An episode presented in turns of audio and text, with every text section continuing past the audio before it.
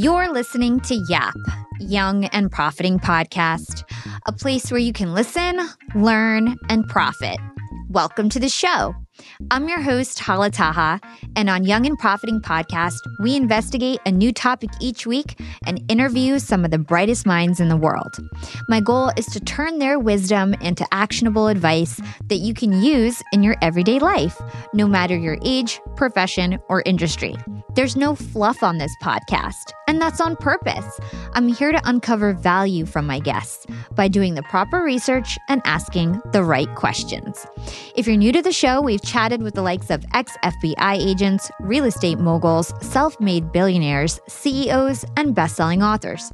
Our subject matter ranges from enhancing productivity, how to gain influence, the art of entrepreneurship, and more. If you're smart and like to continually improve yourself, hit the subscribe button because you'll love it here at Young and Profiting Podcast. This week on Yap, we're chatting with world leader in scaling businesses, Allison Maslan. Allison is the CEO of Pinnacle Global Network, which helps CEOs and founders scale their companies, fast track their success, and create a more meaningful life with their proprietary process, the Scale It method. Allison has built 10 successful companies. Yes, 10 successful companies, starting her journey as an entrepreneur at the young age of 19. By age 25, Allison had her own PR agency and was landing clients like Supercuts, Merrill Lynch, and Ben & Jerry's. She's written two best-selling books, Blast Off and her newest book, Scale or Fail, and she's featured in publications like Fortune and Forbes magazine, amongst others, and appears as an expert on ABC, CBS, NBC, and CNN. She's also the host of the Scale It Method podcast. In today's episode, Allison and I yap about how a near fatal car accident served as a wake up call for her to reprioritize her life. We dive deep on how to scale your business using the five steps of the Scale It method. And lastly, we'll talk sales hacks to increase cash flow. Look, scaling a business is no easy task. So if you're hoping to grow your business while also building a business that can thrive without you, then you're in the right place. So let's get into my conversation with Allison. Hey, Allison, welcome to Young and Profiting Podcast. I am so excited to be here, Hala. Thank you. Me too. I can't wait for this conversation. It is such a pleasure to have you on the show. Allison, you are an entrepreneur, a CEO, and an expert on scaling all types of businesses. In fact, you've built 10 successful businesses from the ground up. And for the past decade, your company, Pinnacle Global Network, has been helping companies fast track their success with a scale it method. And so this has actually been a major year of growth for my company, Yap Media. And I know a lot of entrepreneurs that listen are going to be super interested in this topic. So I can't wait to get into into your scaling methodology and some of your insights from your best selling book, Scale or Fail. But before we get into that, I do want to touch on your background and how you became the incredible entrepreneur that you are today. So, from my research, I've learned that you essentially grew up in a family of entrepreneurs in Oklahoma, and your grandpa started a women's clothing store called Maslan's in 1954, and your father grew the stores into over 50 locations. So, when you were little, you would go to store to store with him. And so, I'd love to hear about what was that like growing up for you in a family of entrepreneurs, and how did that impact your hunger for entrepreneurship? Yeah. So my dad really was so inspiring to me. But honestly, I didn't really know any different. I mean, to me, that was just normal. Like if you wanted something, you just went out and made it happen. And that's really who my dad was. Going store to store to, with him, my sister and I, we used to have so much fun. In fact, they had a big warehouse in Tulsa where all of the clothes would come in. And of course, we would work there every summer, but we would get into the boxes and he would be pushing us around through the warehouse and everything. And it was, I mean, it was really fun and exciting being a kid going through all of his growth. But I think the main thing for me was that he really saw me as somebody that could accomplish anything. And so I think my success kind of came through his eyes. Oh, that's so cute.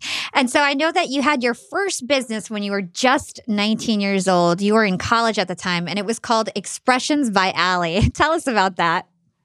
Yeah, and I still have the little posters that I used to put on in different stores on their countertops to promote my business. So I loved poetry. I majored in journalism. I've always wanted to be a writer. And I started writing poetry for birthdays and anniversaries. And it was a hit. And I was making $25 a pop. And I was like, wow, I love this entrepreneurial thing. And I remember telling my dad, you know, I found my calling. And he's like, Allie, that is so awesome. But did you know that most poets don't become known until they're dead? And uh, I was like, Dad, you are such a buzzkill. Seriously? Uh, but he was kind of right. And uh, it really was, I, I realized I was going to have to write day and night to be able to, to pay rent and all of that. And so when people started asking me, you know, we don't need poems, Allison, but do you do brochures? Do you do radio commercials? Do you do television commercials? I didn't know how to do any of those things. But I would hear my dad's voice saying, if somebody asks you to do something and you don't know how to do it, but you feel like it's worthwhile, just say yes and then find out how to do it. Get the support. And so that's exactly what I did. That's awesome. And so by the time you were 25, you had an ad and PR agency and you were working with big clients like Supercuts and Ben and Jerry's. That's incredible. So tell us about how you ended up doing that. How did you launch that PR agency and land such huge clients? Yeah, it really was just something that kept evolving. You know, I grew up in the fashion business. So when I came to San Diego, uh, I kept reaching out to a company called Charlotte Russe. And, you know, I somehow got the owner's phone number. I don't even remember how I did it, but I must have called probably 20 times. And I kept leaving messages. And because that was a language that I knew, fashion. And so I will never forget it. Larry Lawrence, and I've actually told him that a couple years ago. He called me back and said, I'm calling you so that you will stop calling me. And anyway, became my biggest client. Uh, we obviously hit it off. And we ended up helping them grow from 15 to 50 stores. And so that's how I was able to buy my first house. And, you know, we just took it from there. A lot of our clients actually came from cold calling, from picking up the phone and just being persistent and then over delivering, just giving incredible value and getting great results for our clients. And so our reputation preceded us. I ended up bringing on a partner, and she was the expert in PR. I was became the expert in advertising, and I really learned from her. And so we grew both sides of the agency. So there's a lot of lessons here that I'm hearing. First of all, persistence, right? You didn't give up. You called over and over again until you got that opportunity.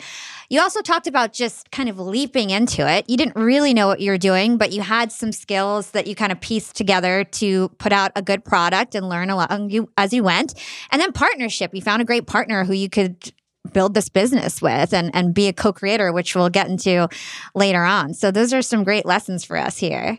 Yeah for sure. And you know what? I i would hang out at the radio station and the tv station and i'd say teach me everything i need to know. I would go to the printer and do press checks at three in the morning.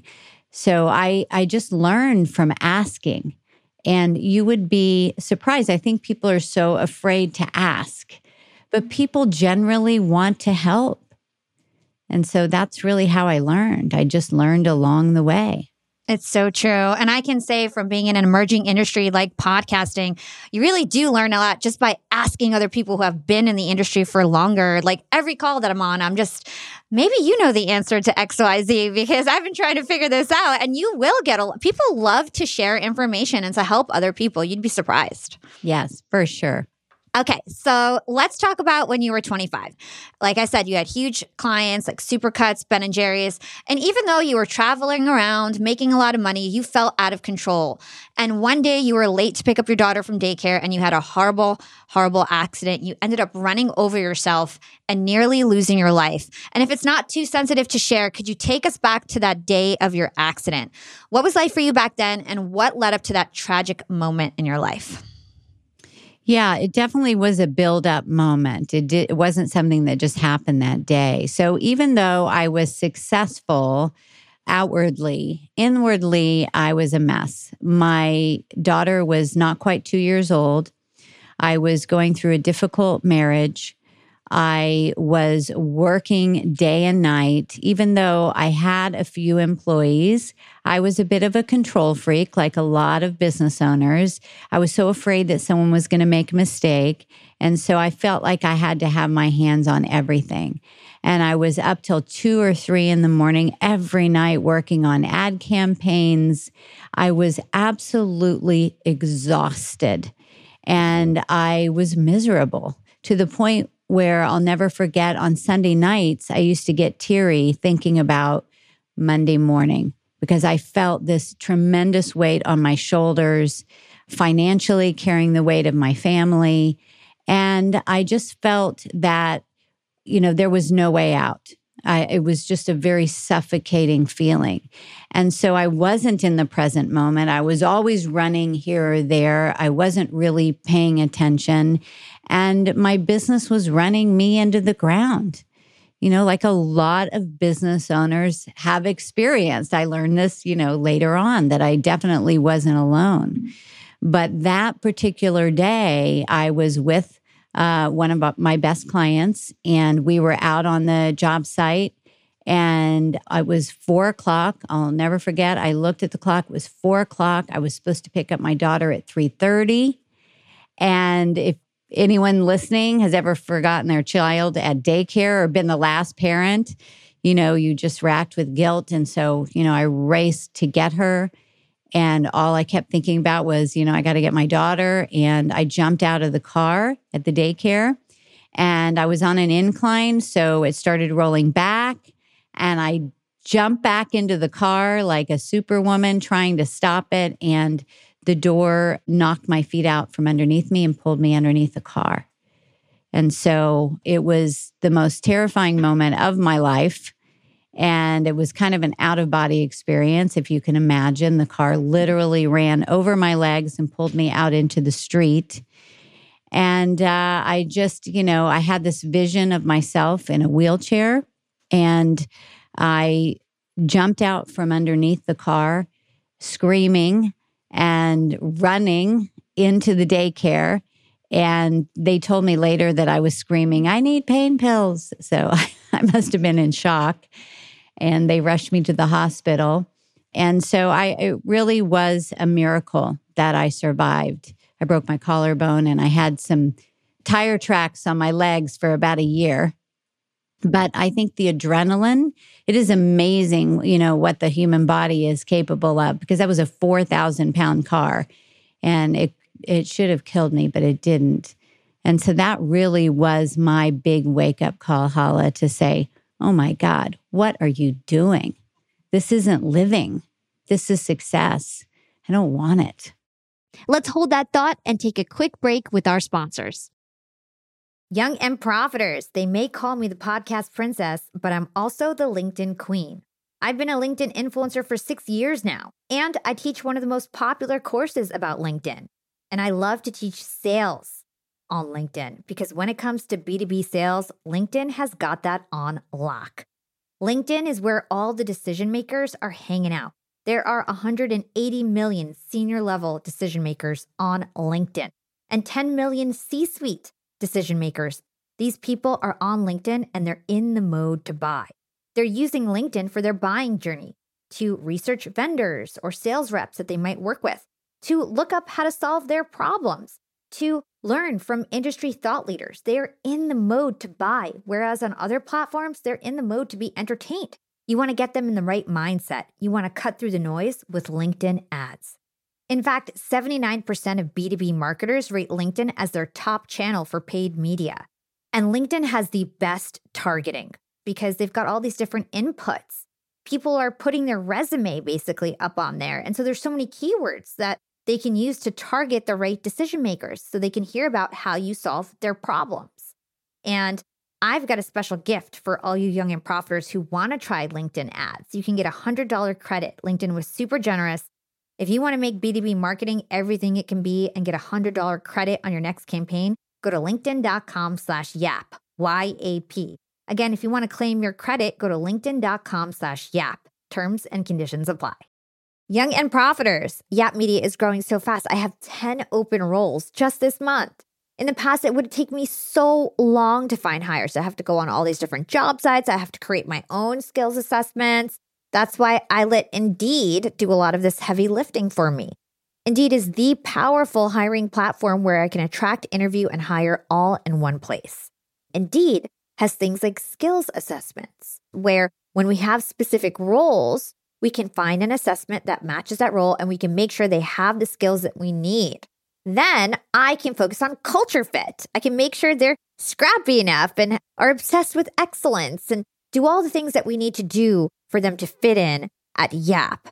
And Indeed streamlines hiring with powerful tools like Instant Match. An Instant Match basically matches you with candidates as soon as you put up a job post with people who are qualified right away. It's instant. And the best part is it gets better as you use it. So now when I use Indeed, especially when I'm hiring for similar roles, I get people right away where they know that I'm going to like the candidates because they can see what my preferences were in the past. It gets better as you use it. According to US Indeed data, the moment Indeed sponsors a job, over 80% of employers get candidates whose resumes are a perfect match for the position. It's like waving a magic wand that gets better as you use it. So I love using Indeed. We've found a lot of our A players on there. Join more than 3 million businesses worldwide who count on Indeed to hire their next superstar like we do at Yap Media. Start hiring now with a $75 sponsored job credit to upgrade your job post at indeed.com slash profiting. Offer is good for a limited time. Claim your $75 sponsored job credit at indeed.com slash profiting. Again, that's indeed.com slash profiting and support the show by saying you heard about it on Young and Profiting podcast. Again, it's indeed.com slash profiting to get your $75 credit. Terms and conditions apply. Need to hire? You need Indeed. And what were those thoughts going in your head when you realized that your life was spared? Well, I mean, I knew, I knew that that it, it was a miracle. I mean, the doctors couldn't believe it, but and I knew that I would never go back to living like that. In fact, I had this question that popped into my head. I will never forget it, and it says, "Do you want to be in the same place you are now a year from now?" Or even 10 years from now, you know, because when you're living in that kind of depression or feeling trapped, even though you've created it, it feels like it's going to be forever. And just the thought of that inspired me to just walk away from everything. And that's that's what I did. I walked away from the business. I walked away from from the marriage as well and really set out as a single mom and no idea what I was going to do with my life. So, this is so interesting to me because you could have stayed there in that unhappy place with that status quo. Because, like we said, by most people's opinions from the outside perspective, like you had made it, right? And a lot of people stay in that place because they're they're worried about making a change and it's it's really the sunk cost fallacy that many of us face and for my listeners who don't know the sunk cost fallacy is a phenomenon that when a person is reluctant to abandon a strategy or a course of action because they've invested heavily in it with money time or effort. So even though they know the right thing to do would be to walk away and to abandon whatever previous idea or thing they were investing their time on they don't because they think that they're going to lose something even though you can't get back the time, money, or effort that you've spent in the past. And so a lot of us don't make the right move for us until something super drastic happens, like you. You got into a car accident, you know? But we don't have to wait until we have a almost death experience in order to make a change. So I'd love to hear your advice in terms of anybody who's feeling stuck and who needs a kick in the butt in terms of making a change.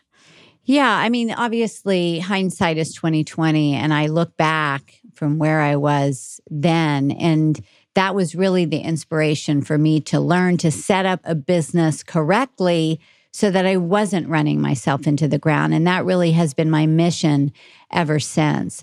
But I would say for those of you that are in a place that you just really don't feel happy and you know there's more, don't settle. Don't settle because life is so, so short. And that was really a gift for me, even though it was terrifying. Don't wait to run over yourself. Uh, because once you open the door, there's a whole new world of opportunities out there, new people that you're going to meet. And your fear only be- comes because it's what you're looking at right now. That's all you can see. But once you step away or stand up for yourself or whatever it is that's going on, you know, the answers, the support will be there. I love that. Okay, so like you said, you stepped away from the business. You realized you were miserable because you were doing everything by yourself. And you've said in the past that a successful business is one that is separate from you. So let's talk about your definition of a successful business. Well, successful business is one that can literally thrive without you. So you have to think of it as an entity or an asset that's separate from you. We always look at our business as our baby because we care about it. And of course, but you know, a baby you're going to be holding on to and maybe sometimes suffocating a little bit. And so if you think of it as an asset separate from you like like be, the stock market or some investment that you have, you want to give it everything so that it can grow. And so you need to build a team managed company. And that's what the Scale It method is all about. And so that you have a team running the company and it's actually going to go much further faster than you would be able to do it. And then shifting it to a more scalable model so it can multiply beyond you. You see, I was trading time for dollars. That's how I was working. And that's how most business owners or many business owners work. But if you're the one delivering the product or service, there's only so many people you can help. You know, I ran out of bandwidth. There was no more time. And so, you know, it, this is how business owners lose their health. They sacrifice their marriages and, you know, sometimes their life because they don't know any other way. But really, we're the ones in our own way. Hmm. So let's talk about how you created the Scale It methodology. Where did you first get the idea and how did you come up with, you know, the framework? Yeah, well, I just passed 40 years in business about two weeks ago. So I will say I've learned a lot over the decades in building businesses. But back then, when I walked away from the business, I was at a turning point to try to figure out what am I going to do with, with my life. And I had a lot of people close to me saying, Get a job. Who do you think you are? And that just made me, you know, that just fueled my efforts more to just figure this out. So I began to really research, you know, what was I doing wrong back then and what was I doing right? Because I was doing a lot of things right. And so I began to study my clients, Ben and Jerry's, Supercut, Charlotte Russe. How did they have thousands of employees? And the owners, the CEO or the founders, they really didn't need to be there. What were the systems and processes that they had in place so that the team could move forward in alignment? And so this was the beginning of my scale up method. And I didn't really know until over time that this was an actual method, but I began to put the pieces together. And so each business that I grew over the years, and now in my 10th company, I would just perfect it more, work on scaling it more, work on replacing myself in the business more, becoming a better leader, and uh, really define this through the last 13 years, I would say, as I've run Pinnacle Global Network and then teaching others. That's where things come together. You realize how much you know when you teach others. And so now I have a team of 21 mentors that have all run successful businesses, and they utilize the Scale It method for our clients, our business owner clients. Um, but it really was working through all these companies, figuring out what works, what doesn't, what's your toll road to get you where you want to go in the shortest amount of time possible, and having fun along the way. Yeah, fun is important. Awesome. Well, we're going to get super deep on the scale it method in a bit. But before we do that, I do have a question because, you know, I was on your website and you say that you help seven figure businesses scale to eight figures or beyond. And it turns out that less than 7% of businesses make up to seven figures. So just wondering, why are you focused on that particular group of entrepreneurs? Well, I have nothing against startups. I've been a startup 10 times. And in my earlier days in this business, before I started Pinnacle Global Network, I, I helped a lot of businesses start, get started. But what I realized with my skill and wisdom of running these companies for so many years, I had so much to offer and support what I call the forgotten entrepreneur. This is the entrepreneur that once you get to seven figures, you think, oh, I'm going to be in the money. And you realize that after you pay your employees and your expenses, there's not much left. And there's still they still have their hands in every area of the business. So they're choking the growth of their company. And this is why so many business owners get to that point and burn out. But if they're able to shift their business into a more scalable model, it's life changing. So I felt like, I've lived it. If I'm not able to share this and help them, then I'm really wasting this gift. And the startup entrepreneur is just not quite ready for that yet. And so, you know, that really has been my mission. Uh, we have, you know, in Pinnacle over 20 mentors now that use our scale it method and uh, really help this entrepreneur untangle themselves and also stop being the one that is delivering the product or service. Because if you're still delivering your product or service, you can't scale. There's no bandwidth, there's not enough time in the day, you know, and this is where they burn out. Yeah. And I have to say, so I'm in that seven figure club right now, trying to get to eight figures, right?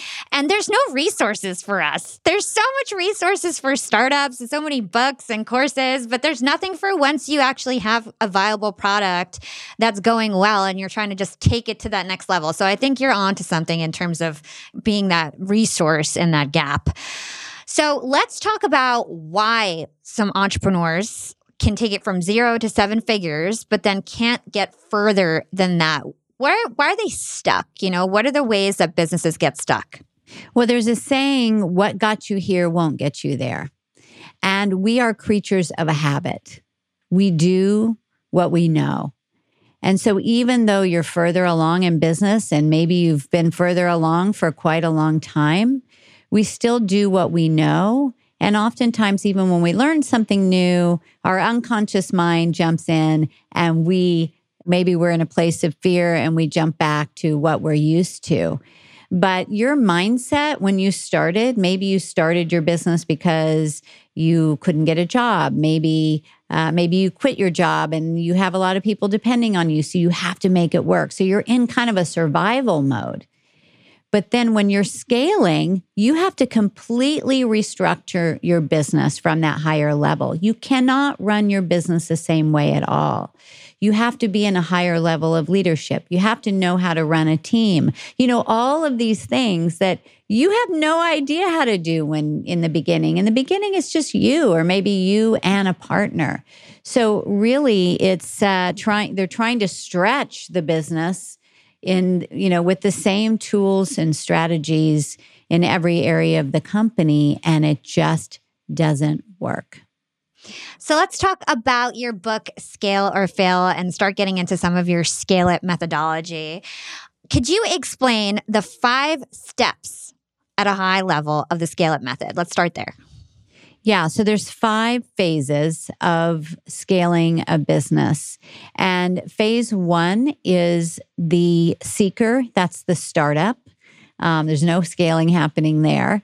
Phase 2 is the pioneer, and I call it the pioneer because you're really out in the plains, you're getting your hands dirty, you're you're into the six figures by then. You might have a few employees, but you're still approving everything going in and out of your business. So uh, you're kind of choking the growth of, of your business. Again, still no scaling. And a lot of businesses never leave this position. Hopefully, you move to phase three, which I call the ringleader. And it's a ringleader because it's a bit of a circus in phase three, although you need to go through this phase because you're developing your systems and processes, you're building your team. But a lot of times we just start putting people in positions without clearly understanding the role or what success looks like. And so you might have a revolving door uh, of your employees you have a clear vision of where you want to go. Uh, but again, you're in that what got me here won't get me there sort of stuck point. And so if you don't move beyond this, this is where the burnout happens. This is where the exhaustion happens because you're in the weeds of your business working in it instead of on it. The shift to phase four is when you can move from being a boss to being a leader. And that means that rather than telling people what to do, you're inspiring them into action. You're empowering them to own their role, to take it and run with it. So you start to see these leaders emerge and you build this collaborative company, which I call phase four is the co creator. And that's where everybody's working together to grow the business and where you, the CEO, can start stepping back because your vision is so uh, entrenched in, into the company or infused into the company. And then by phase five, I call it the visionary. This is where you have a business that can thrive without you, like what I was talking about earlier. You have a true team managed company. You can leave for a good period of time and your business will continue to grow because you have leaders that have stepped up and treat it like their own. And you have choices now. You could sell the business, you can bring in another CEO, you can pass it on to your kids, or you can stay on and scale it to a higher level. And so that's the journey and it's an awareness to understand that there are phases because a lot of people will get to one phase and stay there for decades. And, you know, the business will often die there. Yeah, to me, this is super, super interesting, especially as an entrepreneur, because I can like kind of tell what phase. I think I'm in that ringleader phase right now because it's everything's just growing so fast. It's so messy. I feel like I am putting people like, hey, you're smart. Maybe you could do this. Like, yeah. you know what I mean? And you just like put people into like, even yeah, though they don't have the experience. You know. yeah.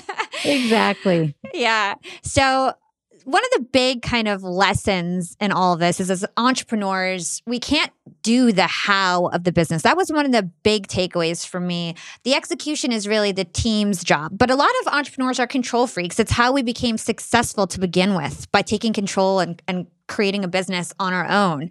So, what's your advice in terms of letting go? Well, uh, Joe Polish, a friend of mine, says it's the who, not the how. And so when you feel like that you have to figure it out or you have to do it yourself, that's not your strength. That's not your superpower. You need to focus on your strengths and find other people that that's their superpower to take on that role. And I know some people might be saying, well, I don't have the money to hire people. I would love to do that, Allison. But when you hire strategically, your business actually, with every hire, your business gets to the next level. And every employee, every team member should be bringing in three to 10 times what you pay them to your bottom line with their results. And so, actually, every team member is free. They pay for themselves.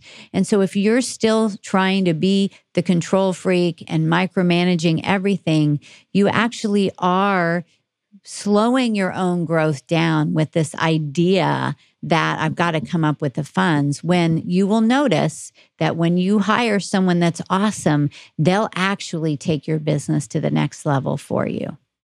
Hey, Young and Profiters. As you guys know, we've got some amazing sponsors of the show. And if you guys want to get all these discounts and promo codes directly sent to your phone, all you got to do is join our text community and text deals, D E A L S, to 28046, and we'll text you all of those discounts directly to your phone. Young and Profiters, we are all making money. But is your money hustling for you? Meaning, are you investing? Putting your savings in the bank is just doing you a total disservice. You got to beat inflation. I've been investing heavily for years. I've got an E Trade account, I've got a Robinhood account, and it used to be such a pain to manage all of my accounts. I'd hop from platform to platform. I'd always forget my Fidelity password, and then I have to reset my password. I knew that needed to change because I need to keep track of all my stuff. Everything got better once I started using Yahoo Finance, the sponsor of today's episode. You can securely link up all of your investment accounts in Yahoo Finance for one unified view of your wealth. They've got stock analyst ratings, they have independent research. I can customize charts and choose what metrics I want to display for all my stocks so I can make the best decisions. I can even dig into financial statements and balance sheets of the companies that I'm curious about. Whether you're a seasoned investor or looking for that extra guidance, Yahoo Finance gives you all the tools and data you need in one place.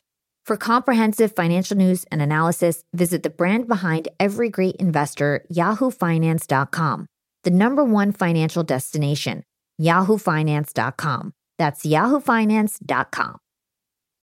Young and Profiters. As you may know, I launched my LinkedIn Secrets Masterclass a little bit over a year ago. It was my first course. And so far, I've generated well over $500,000. And the best part is, I didn't have to figure out how to set up my mastermind subscriptions, how to do abandoned cart targeting, and all of that tech geeky stuff. I just left that all to Shopify. Shopify is the global commerce platform that helps you sell at every stage of your business. And if you're in that I need to sell more with less stage, Shopify Magic is your AI superpowered sidekick ready to whip up captivating content that converts. And it doesn't matter if you're selling digital products or vegan cosmetics. Shopify helps you sell anything, anywhere, from their all in one e commerce platform to their in person POS system. Stop those online window shoppers in their tracks and turn them into loyal customers with the internet's best converting checkout. I'm talking 36% better on average compared to the other options out there. It's no wonder Shopify powers 10% of all e commerce in the US, including huge global brands like Allbirds and Thrive Causemetics. It took me a day to set up my Shopify store. I set up chat, took two minutes, and I was done. One month from thinking of the idea to implementation, a year later, I've made half a million dollars on the idea. That's what it takes in 2024 just a good idea. And then utilizing a platform like Shopify that can help you make it a reality. There is no excuse these days. If you've got a good business idea and you think you'll be a good entrepreneur, you don't have to wait any longer. You don't have to be super techy. And you never have to worry about figuring it out on your own. Shopify's award winning help is there to support your success every step of the way. Sign up for a $1 per month trial period at shopify.com slash profiting. That's all lowercase. Go to shopify.com slash profiting now to grow your business no matter what stage you're in. Shopify.com slash profiting. I totally agree. I actually heard this quote. I can't remember who who it's by, but he said, "If you want to stay poor, the best way to do it is to hire stupid people."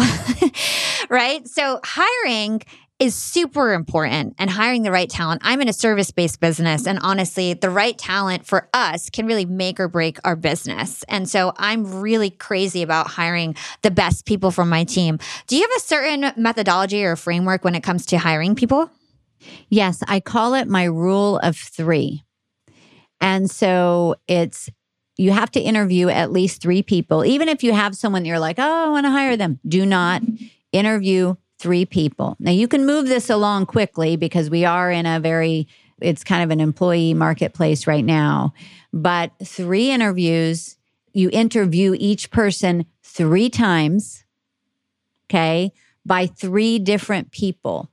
And so if you don't have three different, if you don't have two more people besides you, get a great client, get your spouse, somebody that is able to be an observer because you want it to work so badly.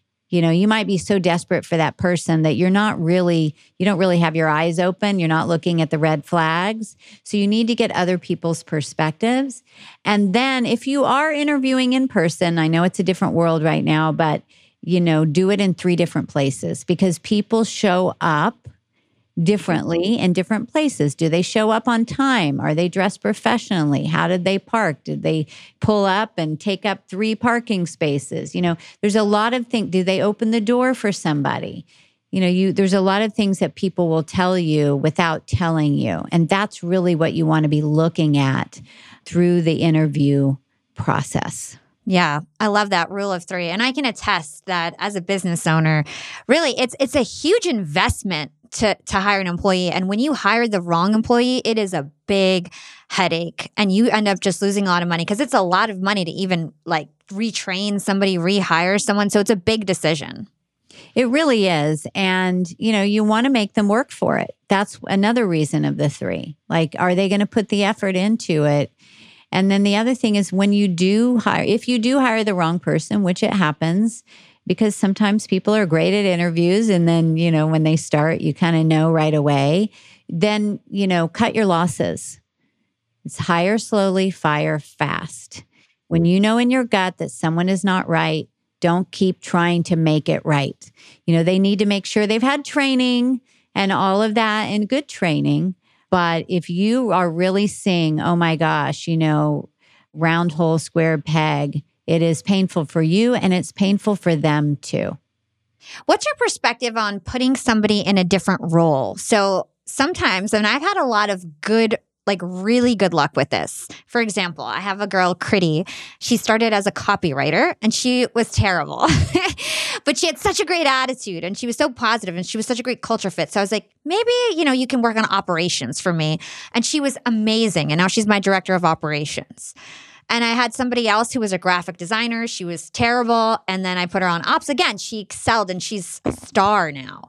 Have you, what's your perspective on kind of placing culture fits in different roles? So, with these people, you will be able to see look, they're smart people, they're qualified. They just, this isn't their zone of genius. And you can just tell that this is, you know, that they have that quality within them. Uh, we had somebody recently too that was in admin. She did amazing. And so we moved her over as a marketing project manager. Ends up she hates marketing. And so we are moving her into another role, which she is so, so excited about. And so, yes, absolutely. And you have to look at that, but you can also really tell when somebody doesn't fit or they're not a culture fit, like you said. They could be really skilled. Like we had someone once that was great in sales and, you know, it's not always easy to find someone great in sales, but she was causing so much havoc amongst our entire team. I thought they were going to kill her. And we just had to look at who was the common denominator here, and I had to let her go. And so you just have to really open your eyes. But the, the point is that you need to take action. You can't, you know, some people wait a year and and and not do anything and then stress about it and talk about it. In the meantime, dollars are slipping through the cracks. Yeah, that's a great way to ruin your business is to hire bad people and be too afraid to fire them because it is hard. But okay, let's talk about leadership because I think your perspective on leadership is super, super interesting. You say that it's the leader's job to manage the team's energy. I thought that was super brilliant and I totally agree as as a CEO myself. So talk to us about how as a leader we need to maintain the proper energy in our organization. Well, for those of you that have, have ever had children, you know, they're going to bounce off of you. I know with my daughter, I was a single mom for 12 years. And I would notice that if I was stressed or if I was having a bad day, she would start b- bouncing off of the walls.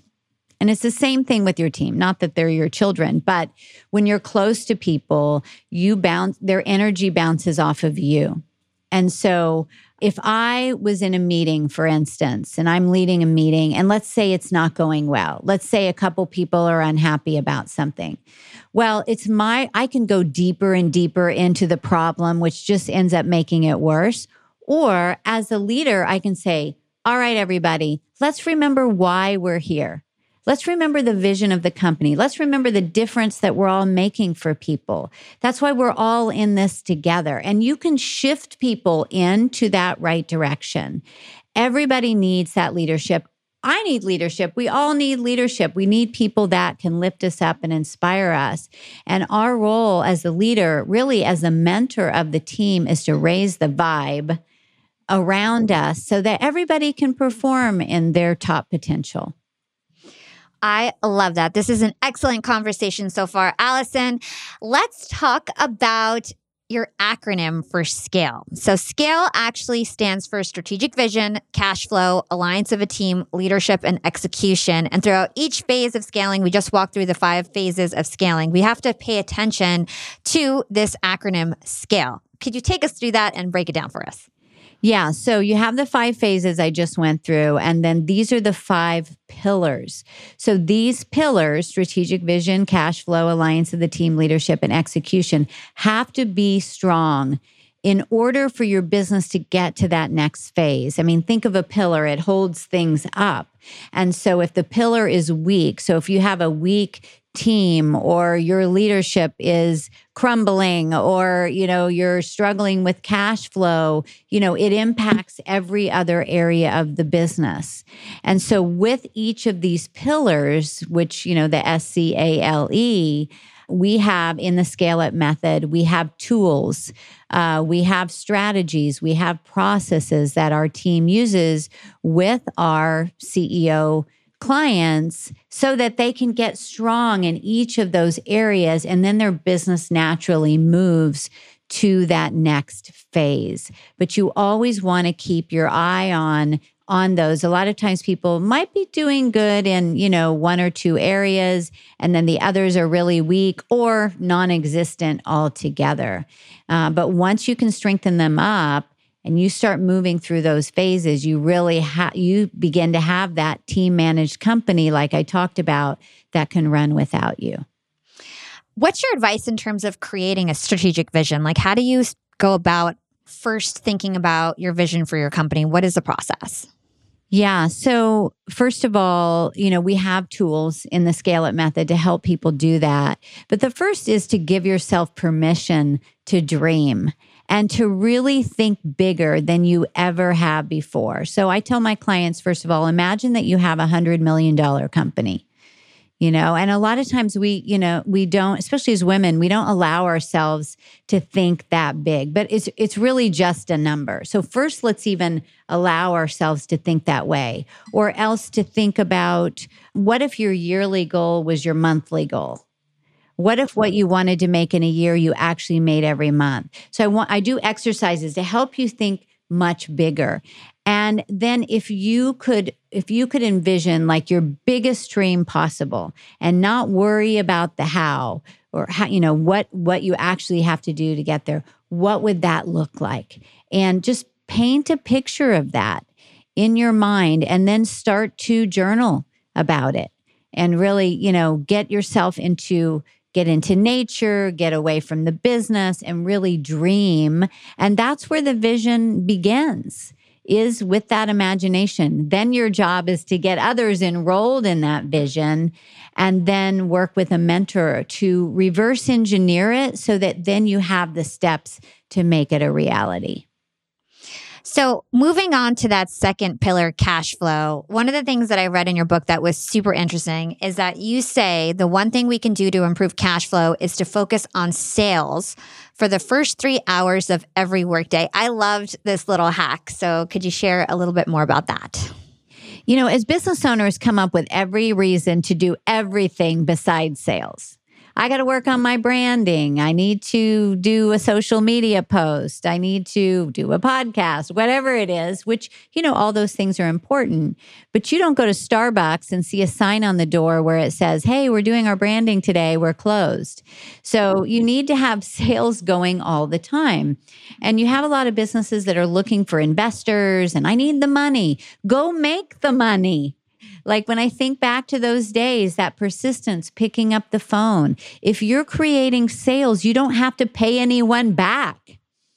And you bring in investors, and I'm not saying not to at a certain point, but you're going to have to give up a portion of your business. People don't realize this. And the more you are out talking about your business, sharing it, the easier it gets. I love sales because I know if someone enrolls in Pinnacle Global Network or whatever business I have, I'm helping them. And if I'm not telling them about it because I believe so much into it, then I'm being selfish. And so we really have to think of it as helping people and sharing and making a difference. Yeah, I totally, totally agree. Let's skip to L leadership. Um, something that I thought was super interesting that I think my listeners are really going to like is your framework for decision making. You call it the 10 10 10 decision process to help ease the decision making process for leaders. Can you break that down for us? Yeah, we can be impulsive as business owners and you just get that sick feeling in your stomach and like, oh, I got to make a decision. Or else we can sit on a decision for years and years and years and not do anything about it and then nothing changes. And so, you know, sometimes it becomes this big thing and oh my gosh, what if I make the wrong decision?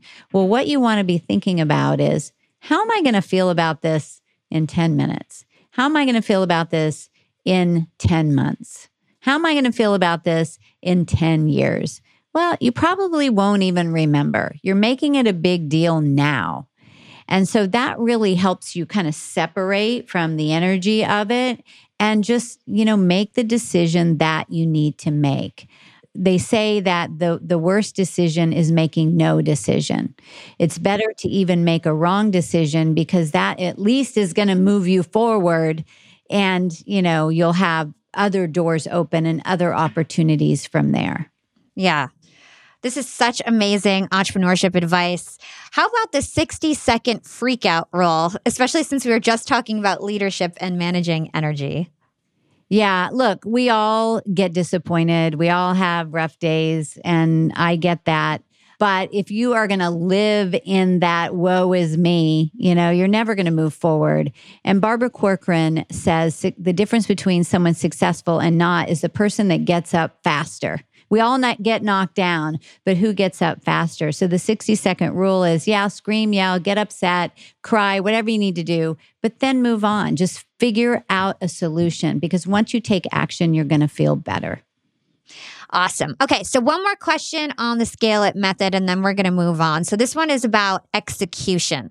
So you have three P's of planning prep days, pinnacle days, and play days. Can you talk about how you streamline your days to be super productive? Yeah, I mean, again, in the earlier days, I was all over the place. And so that was part of my decline back then and downfall. And so, time management, especially as a single mom, uh, you really have to learn to manage your time. And so, I really learned, you know, how do I stay focused and get things done faster? Because it's not that we don't have time, it's really how we manage the time. And so, I began to do things that were similar together. So if I had a lot of research that I was doing, or writing, or content creating, or development, if I was doing that and then I would run and do trainings for people and make calls, you know, you lose your focus. And they say it takes five times as long to get things done. And so I do all the things together. So the the pinnacle days, that's when I'm on, like today. I got dressed up, I did my hair, I'm on, I'm in that frame of mind. And then those are the pinnacle days. Then the prep days are all anything that where I'm creating and I mark these in the calendar. And then play days, I'm off. I'm getting ready to go to Mexico uh, in a couple days, and so I'm going to be off the grid uh, and not doing any work when I'm there. And that's that's also really important as a business owner, so that you're able to clear your head, get refreshed, and re-inspired to come back and hit the ground running. Yeah, I think batching is so important for entrepreneurship. And even if you have like a regular job, batching is where it's at because it actually takes 20 minutes for you to kind of switch gears on every single activity. It takes 20 whole minutes. So if you don't do that and you just batch, you end up saving so much time because you don't need to like refocus and spend all that time refocusing. So Switching gears a bit, speaking of productivity, sleep is really important to productivity. And it turns out that we have something in common. We are both night owls. And I think for a long time, you are fighting being a night owl, and being a night owl actually runs in your family, but now you embrace it. And I think this is important because a lot of people, even though they're a night owl, they kind of act like a morning lark because that's what society wants them to do. But that's not the best thing for us when you're that type of person. So talk to us about that. Yeah, I, I'm just most creative at night. And I've always been that way. And then, especially after having my daughter, you know, would be my time after I would put her to sleep. And so, uh, like you said, I we could do conference calls. My mom is up till two or three in the morning, and so it's my best time to connect with her. But I just love the peacefulness of the quiet and the moonlight, and that's just where I get my biggest ideas. And it wasn't that I had a problem sleeping. So I just knew I needed that seven, eight hours of sleep. So the way I just set up my day was that I don't start till little later in the day. So if I go to bed at midnight, then I sleep till eight and I have my first appointments at nine or 10.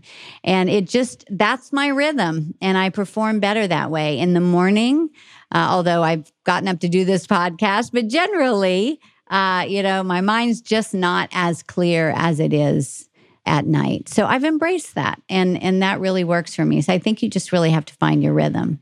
Yeah, I totally, totally agree.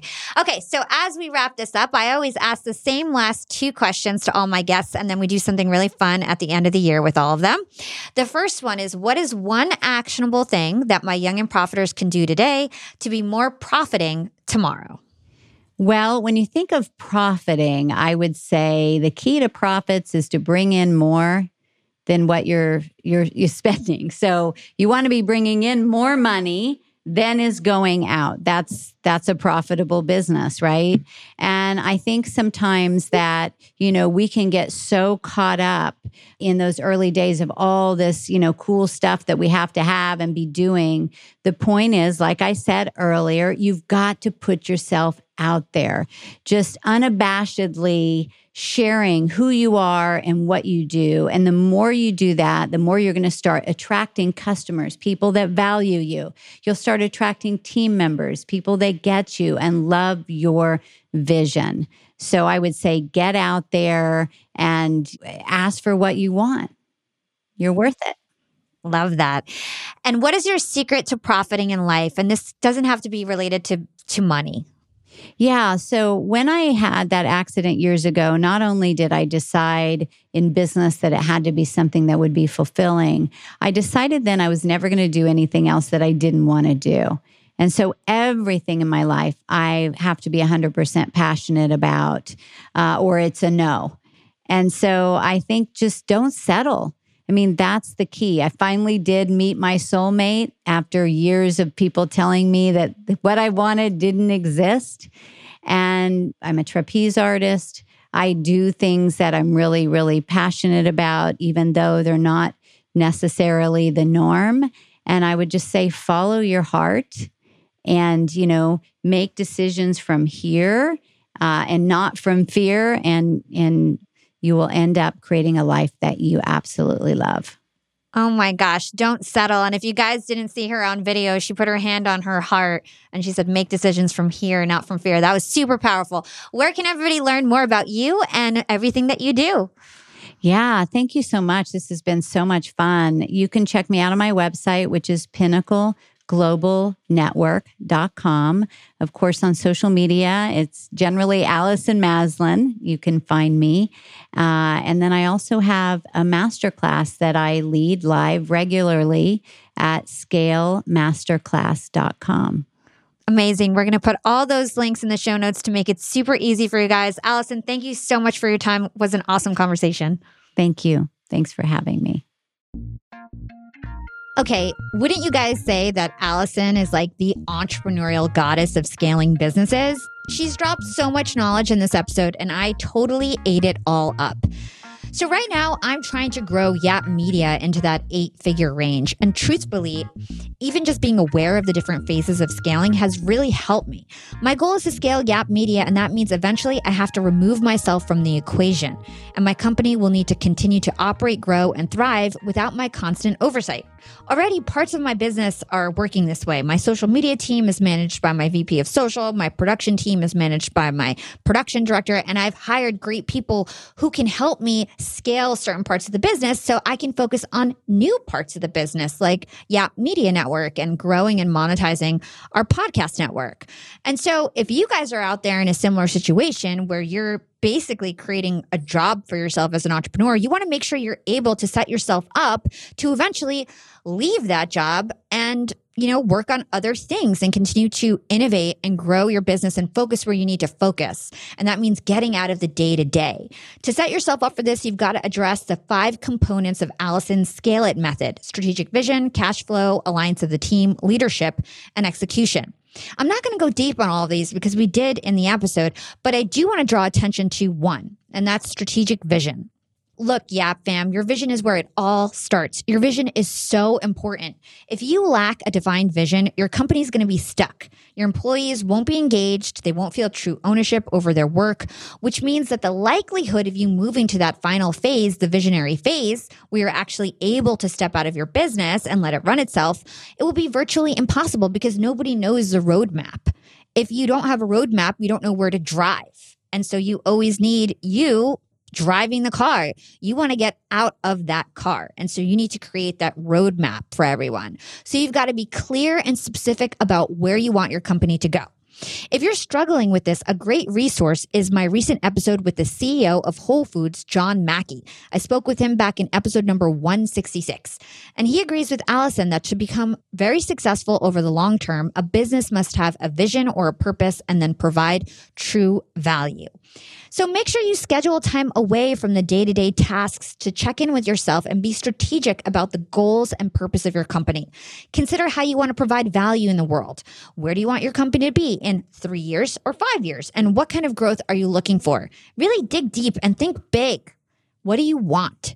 And don't let this be a one time conversation. Your goals can continually evolve. I'm always checking in with my YAP executive team and figuring out how we can, you know, grow our business, where we want to go, how we want to pivot. In fact, we're doing this exercise right now. We're pivoting our business a bit. And once you get clear on your strategic vision, you've got to get to work. And as Allison says, always keep moving forward. So I wanted to leave you guys with one of my favorite pieces of actionable advice from this conversation, and that's the 10 10 10 decision making hack. I absolutely love this. It's so easy to remember. And so always remember when you have a hard, hard decision, 10 10 10 decision making. And that means you're going to think about how the decision will affect you in 10 minutes, in 10 months, and 10 years. When you put decisions in perspective like this, it helps you get over that indecision. You realize that when you zoom out 10 years, the, the problem is just insignificant. It doesn't really matter. You really just like release all the stress about it because you realize how insignificant it is in the grand scheme of things. And it just makes it so much easier to make a choice and move forward. And honestly, you're going to make good and bad choices all the time. You might make a bad choice, but it's not going to be the end of the world. So don't let indecision or fear of making the wrong choice get you stuck. The only wrong thing you can do is decide to do nothing and waste more time. Momentum breeds momentum. The faster you make decisions, the better, even if they're wrong. Remember, what you got here won't get you there. So tap into the growth mindset, be willing to learn, evolve, and don't be afraid to let go. If you loved hearing from Allison, sign up for her free master masterclass to learn the five critical phases you must know to scale to eight figures and beyond. And if you're nowhere near eight figures, this will still be helpful. Just go to scalemasterclass.com slash podcast. Again, that's scalemasterclass.com slash podcast to get her free masterclass. You guys can also find the link in the show notes. Okay, young and profiters, I mentioned that I'm in the ringleader phase right now, but I'm really pushing myself towards that co-creator phase. And I want to know what phase you're in in your business. And if you guys want to let me know, you can text me. Just text YAP to 28046. You can also DM me on Instagram and Twitter at YAP with Hala, or you can find me on LinkedIn by searching my name, Hala Taha. And if you loved this interview with Allison, please take a moment and drop us a five star review on your favorite podcast platform. Apple Podcast means the most to us. We'd really love your review. Thanks so much for listening to another amazing episode of Young and Profiting Podcast. I hope you learned something. I hope you implement what you learned. And this is your host, Hala Taha, signing off.